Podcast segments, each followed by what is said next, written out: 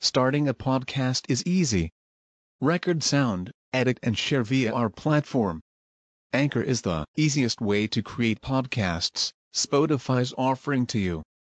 Distribute your podcasts to the most popular listening platforms, including Spotify, Apple Podcasts, Google Podcasts, and more, with just one tap. Download the free app to start your podcast with the versatile platform from Anchor. Thank you. Ujian terhadap Nabi Ayub alaihi salam.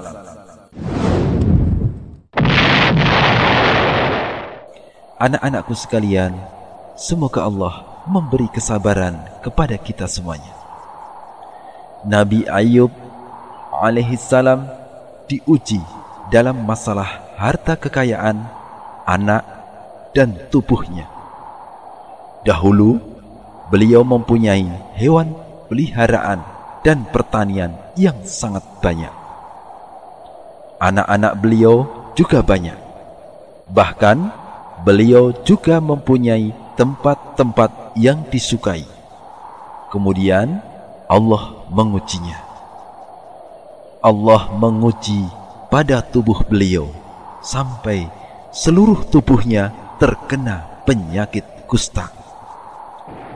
Tidak ada yang selamat kecuali hati dan lisannya yang digunakan untuk berzikir kepada Allah Subhanahu wa taala. Teman-teman duduk Nabi Ayub alaihissalam mulai tidak menyukainya. Akhirnya beliau menyendiri di satu pojok negeri. Tak seorang pun menaruh iba kecuali istrinya karena beriman kepada Allah Subhanahu wa taala dan rasulnya. Istri Nabi Ayub alaihi salam mengurusi Nabi Ayub alaihi salam.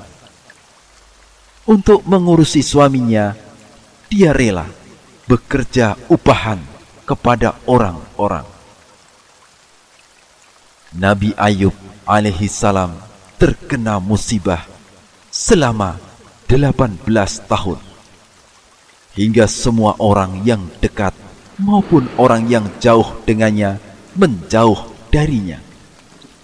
Semuanya kecuali dua orang saudara dari Nabi Ayub alaihissalam. Tiap pagi dan sore Nabi Ayub alaihissalam dijenguk oleh keduanya. Suatu hari, salah satu dari dua saudara Nabi Ayub alaihissalam berkata kepada yang lain bahwa Nabi Ayub alaihissalam telah berbuat suatu dosa sehingga selama 18 tahun Allah tidak menyayanginya dan tidak mengangkat musibah yang menimpanya. Ketika hal itu disampaikan kepada Nabi Ayub alaihissalam, maka Nabi Ayub alaihissalam berkata bahwa beliau pernah menghukumi perkara dua orang yang sedang berselisih.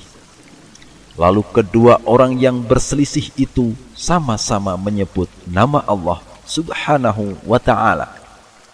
Akhirnya Nabi Ayub alaihissalam mengingkari kedua orang yang berselisih itu.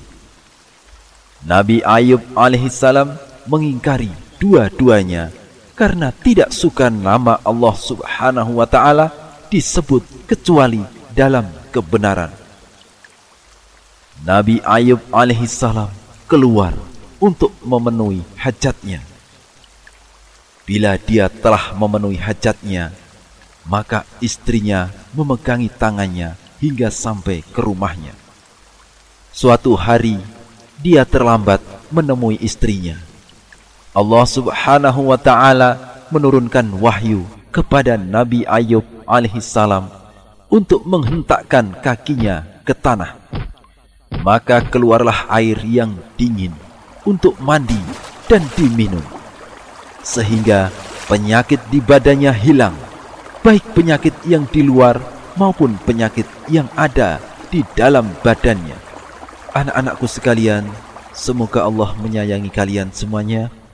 Istrinya merasa Nabi Ayub alaihissalam datang terlambat, ia menunggu-nunggu kedatangan Nabi Ayub alaihissalam. Akhirnya Nabi Ayub alaihissalam datang menemuinya dalam keadaan telah sembuh. Rupa Nabi Ayub alaihissalam menjadi lebih bagus dari sebelum sakit. Ketika sang istri melihat Nabi Ayub alaihissalam, dia berkata, Semoga Allah memberkaimu. Apakah kamu melihat Nabi Allah yang diberi musibah penyakit? Aku tidak melihat orang yang lebih mirip dengannya daripada kamu saat Nabi Ayub sedang sehat. Maka Nabi Ayub alaihissalam menjawab, Sungguh, aku adalah dia. Konon, Nabi Ayub alaihissalam memiliki dua gudang penyimpanan dan penumbukan. Satu untuk biji gandum dan satu untuk sair, yakni sejenis gandum.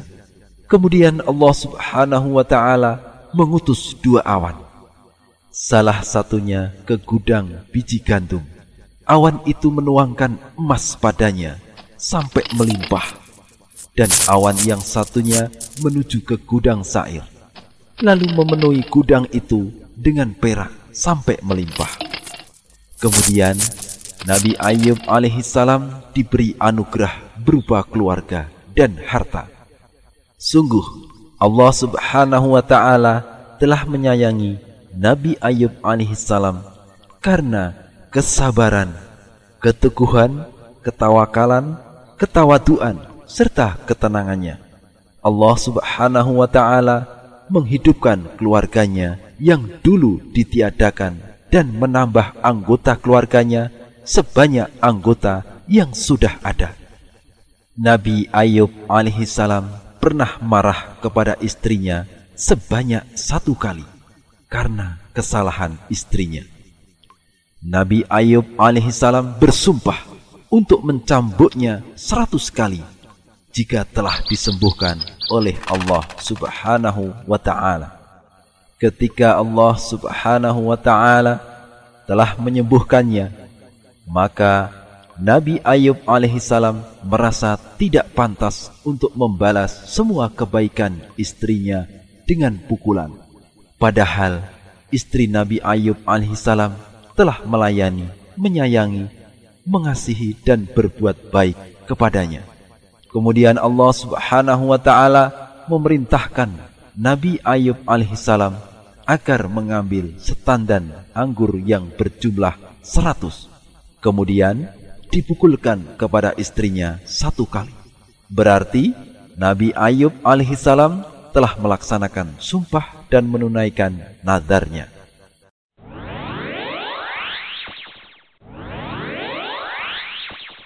Adik-adikku sekalian yang kakak cintai, setelah tadi adik-adikku sekalian mendengarkan, menyimak kisah ujian Nabi Ayub alaihissalam, tentu adik-adik sekalian ingin tahu pelajaran-pelajaran apa yang bisa kita petik dari kisah ujian terhadap Nabi Ayub alaihissalam. Itu sekalian yang soleh dan solihah.